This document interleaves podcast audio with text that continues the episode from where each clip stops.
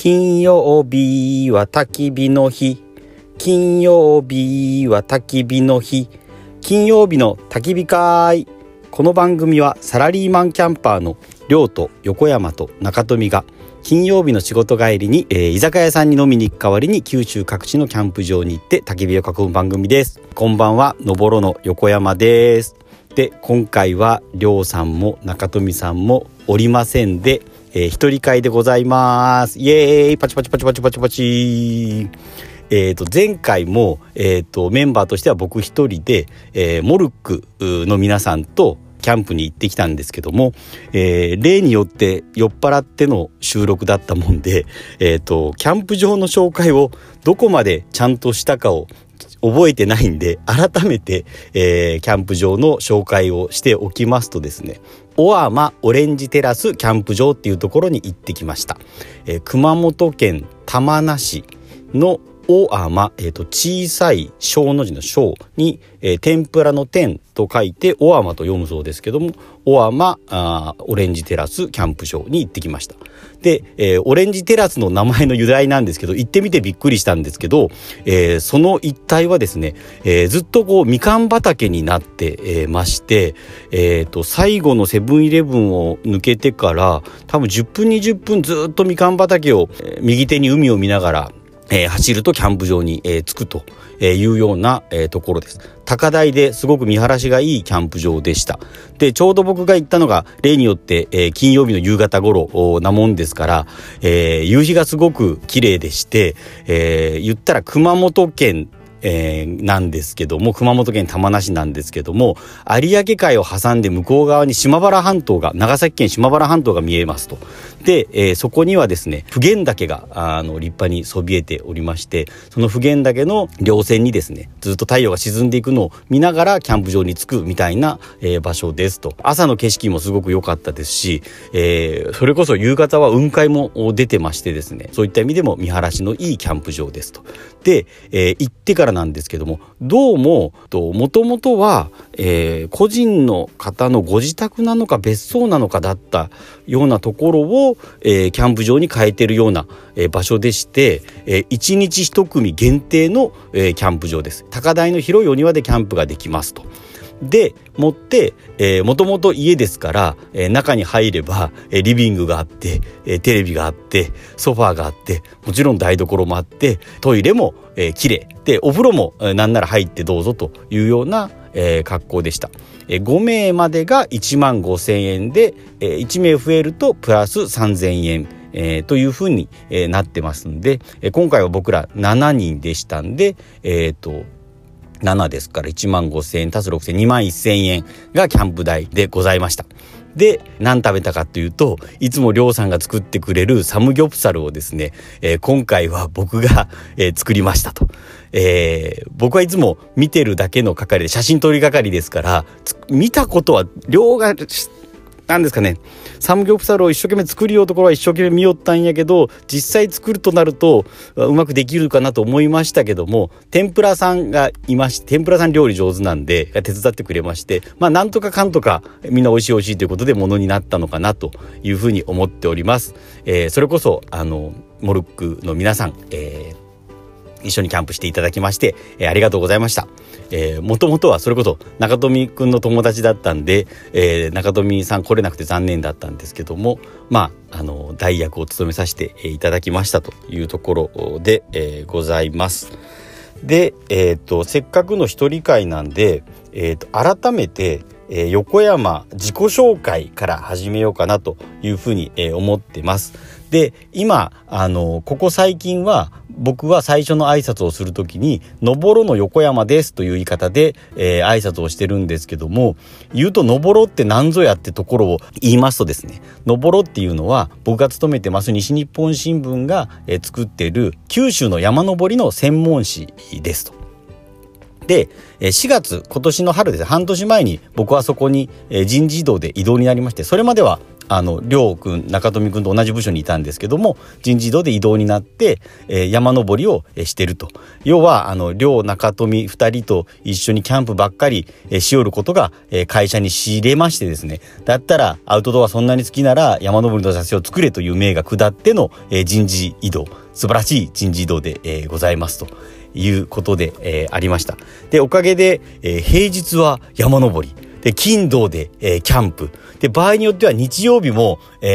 なんか妻と2人で山登りしたり、アウトドア楽しんだり、して、そしてまた月曜日から山登りの仕事みたいな生活がここ半年間ぐらいずっと、続いてましてですね、そういうラッキーもサラリーマンの長い人生の中にはあるのかななんて思いながら、楽しんでいるところで、ございますと。で、今日はですね、どうしても話したい話がありまして、何かって言いますと、何回か前の回に、インスタライブをした時に、僕が一生懸命話したんですけども、この間その登るの取材で渡辺直子さんっていう登山家の方と一緒に、山に、登ってきました。九十の山に登ってきました。取材でですね。で、彼女は、20代の頃から、いわゆるヒマラヤ山脈をずっと登ってきた、方でして、そもそもで話をしますと、ヒマラヤのあたり、ヒマラヤ山脈とカラコルム山脈というのがあって、その界隈には8000メートルを超える山っていうのが14座という言い方をしますけど、14、ありますと。で、彼女はこの秋までに13座まで、登りましたと。残すところあと一つというところで、あります。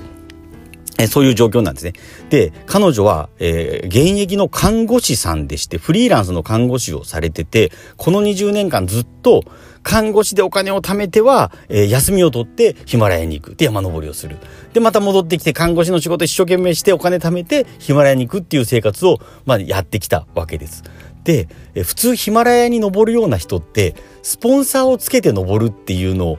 みんな知ってると思うんですけども、言うと、ノースフェイスがスポンサーだとか、パタゴニアがスポンサーだとか、時にはトヨタ自動車だとかって言ってスポンサーをつけて登ってる方っていうのをよく聞くと思うんですけども、彼女は、基本的にこれまでスポンサーをつけずに、いわゆる自己資金で山に登ってきたんですね。で、彼女のそれは一つのこだわりで、言ったら、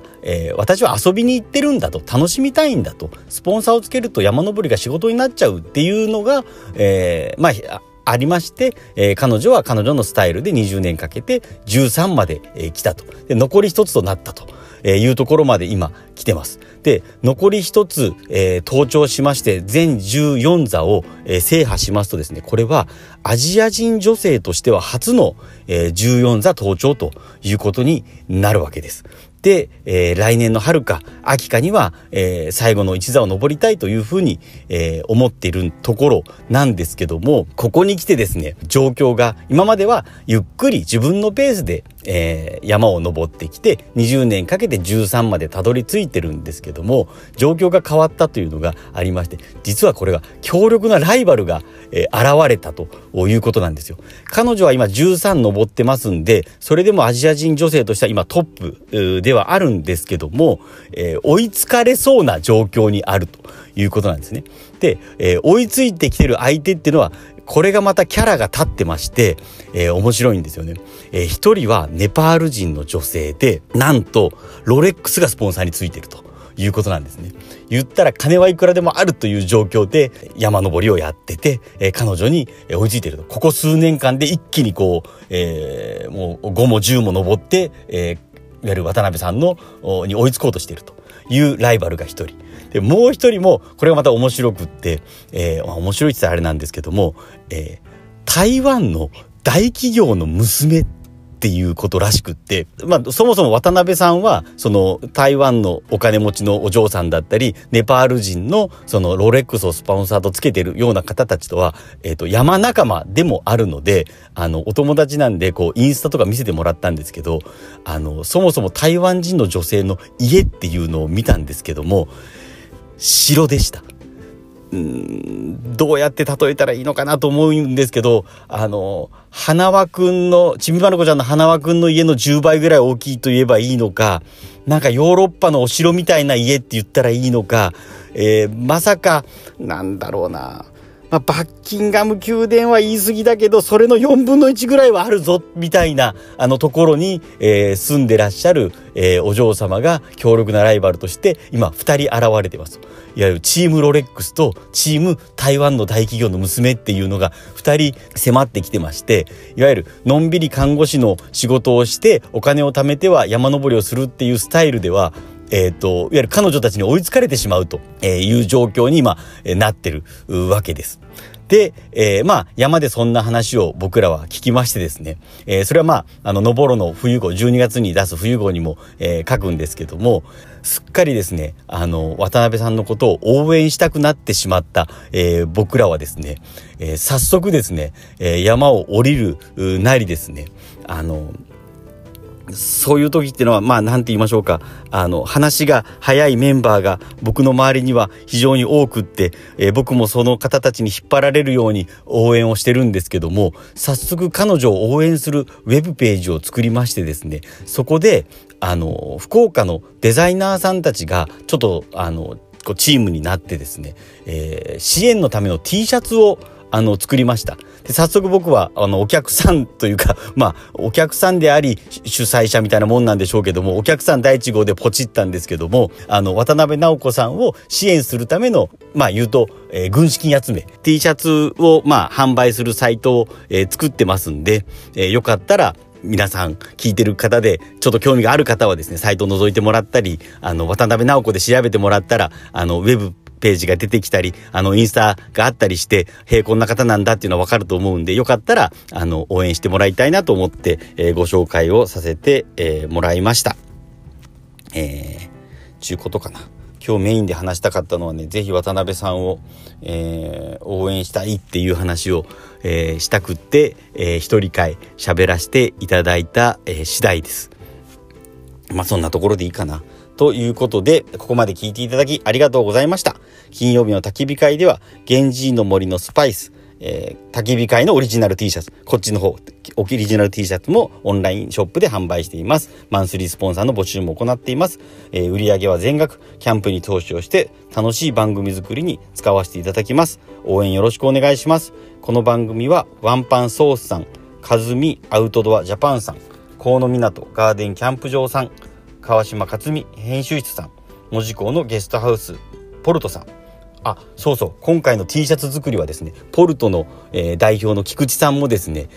参加してもらって、一緒にやってるところで、あります。で、マサさん、プロテインひろこさん、博多鈴スタジオさん、下関のキムチ屋さん、錦山商店さん、ボーイスカート福岡20段さんの提供でお送りいたしました。それでは良きキャンプを。